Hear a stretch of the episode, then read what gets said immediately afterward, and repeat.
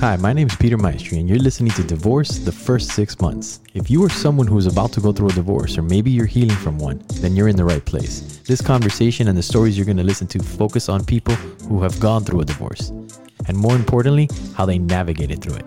Having said that, let's get right into it. Hello, and welcome to Divorce the First Six Months. I'm your host, Peter Maestri. Today, we have the pleasure of having David Paul. David Paul is not somebody who is just divorced, but he's also a tax accountant. So, we're going to get to hear two sides of the story.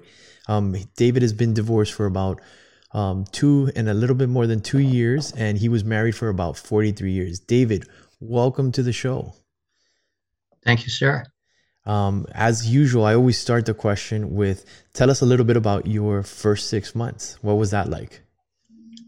Uh, interesting, a uh, little different than most cases because uh, my the first six months of my divorce, I was already out of the house.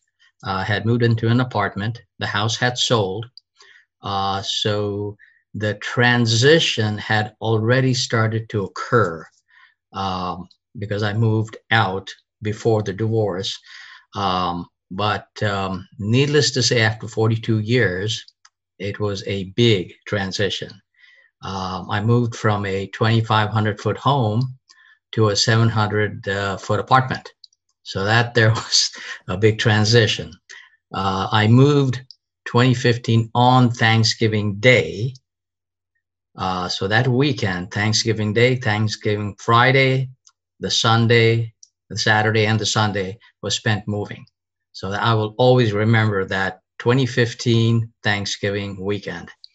Uh, so yeah, it was a uh, uh, it was definitely a change. I had prepared myself for it since uh, I knew it was going to occur. So the transition uh, was not traumatic. It was different it was something I had to relearn a lot of stuff. Uh, just something as basic as uh, going down to the parking lot to pick something out of the car. It's like before I'd go down the drive, and pull something out of the car. Now it was literally a 10 minute haul, five minutes to and five minutes from. So little things like that were definitely changes. Grocery shopping, going up two flights, that was changing. The one thing I fortunately fortunately did not have, which a lot of people have, is the financial stress.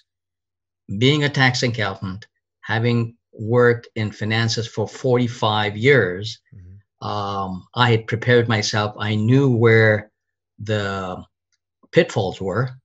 Uh, and so I think I would have to say personally, that took about 60 to 75% of the load away just the finances, knowing that I could make rent, I had a job, uh, I um, could live for at least a year or two uh, without any kind of financial stress. That was a big, big issue. And so, and a lot of times I've talked to, I think right now I have at least four, maybe five clients that are in the middle of a divorce right now. And that is the big issue. So, what are some of the things that you can advise people to plan for or to consider or to be mindful of when you're going into a divorce on the tax side? Um, the one, another advantage I had was no kids. My kids had grown and gone. My son's 36, 37. My daughter's 42. So, you know, five years ago, they were 30 and uh, 35, you know, 37, something like that. Um, the five people I'm talking about right now all have minor kids. That is a big issue. Uh, having gone through the court system uh, and sitting in the courthouse, um, 90% of the client of the people I saw in the court uh, in in court had to do with uh, situations with kids that is always a big, big issue because who gets custody, child support, alimony, the laws in the alimony situation changed a couple of years ago. Um, so that is a big, uh, that's something that you really, really need to know up front because uh, uh, get yourself, as I, you know, they always say get a good attorney, but yeah, get yourself a good attorney and also talk to your tax person because again, the finances are paramount in any kind of a divorce because uh, when you have kids, especially when you have minor kids, uh, who pays what, uh, how is that handled? Uh, is the money coming in on an ongoing basis, periodically? Uh, I have unfortunately a client, a client who is um, in the process of having a problem with the IRS or the state because uh, he hasn't paid his child support. The the the wife, uh, his ex-wife, is suffering so those are the things you need to be up front first and foremost, especially a mother that does not work, stay-at-home mom, a homemaker, divorce. She doesn't have a job, does not have the ability to make money. She's completely dependent on the ex, especially if there's a kid, child support and alimony. Who pays the rent? How's that rent handled? Uh, and especially a mom that does not necessarily have skills that will work in today's workplace, where it's first of all very hard to get a job, and second of all, if you do get a job, who takes care of the kid? Are you going to make enough money to keep the kid in daycare? Or is it better for you to stay at home? Well, if you stay at home, are the money is the money coming in, or are you going to have a deadbeat dad? And that's the problem once that's straightened out, the rest of the stuff kind of falls into place because now you have a place to stay. You got food. You got uh, you can't take care of the kid, or if you're in a position where you can go out and get even a part-time job, uh, then that will help with finances. So to me personally, again, maybe I'm biased in my thinking being a tax accountant. Finances are of paramount importance. Once you've got that straightened out, then the custody, who sees what every other week, that can fall into place. But if you don't have the money in place, nothing's happening. And so that's why I say prepare yourself, get yourself uh, uh, an attorney that understands numbers. Mm-hmm. Uh, and uh, I say that in all all uh, seriousness. Get yourself an attorney that knows how because a lot of times they'll have to get someone else to help them out with the numbers. They're great family law attorneys but a lot of times they don't know numbers. So if you have an attorney that's very good but is not skilled in numbers talk to your accountant. Talk to your tax accountant. A lot of times too i see that with women that are at home stay at home moms they really have no idea how much money they're making. Uh, the husband takes care of the finances, he does the taxes.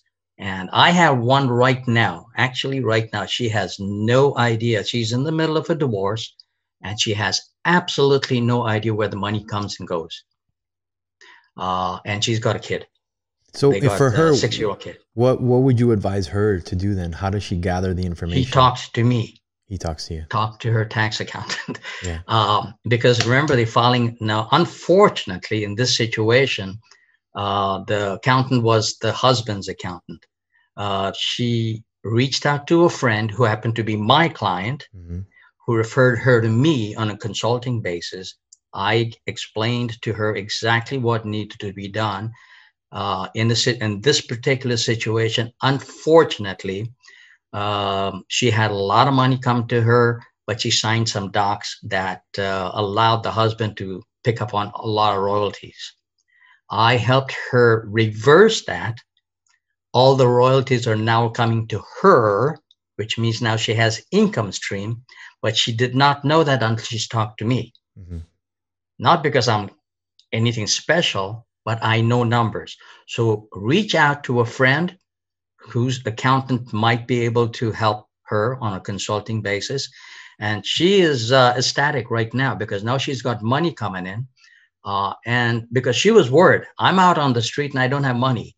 And my husband's, my ex is going to give me a hard time about uh, giving me money. Now she's comfortable. So what now is some, a place to stay with the kid? What are some of the things that that because you know when you're going through a divorce, your mind is everywhere messed but up. like yeah mm-hmm. exactly mm-hmm. you're messed up so what are some of the things that you would advise for them to look for or to gather before they have a conversation with someone like you uh they and i always tell people and i've again i've been in business 40 years 45 years 50 I've been working 50 years um start logging. Log from day one. If you get, if you sense um, a split occurring, start logging things in because those logs will help jog your memory later on. Um, if, for instance, uh, you're given, and certain depends on the way the family is run, uh, the I'm, I'm using the husband just generically. Okay, husband and wife makes it easier. Um, he says, okay, here's a couple of hundred bucks a week for groceries. you take care of the groceries, and you get two hundred dollars a week. Um, here's another hundred bucks for you to go out with your friends for coffee. Let's say, okay, and uh, so that's it. You're getting three hundred dollars a week.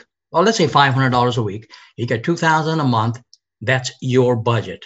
You go over, your problem. Mm-hmm you save, good, that's your money to keep.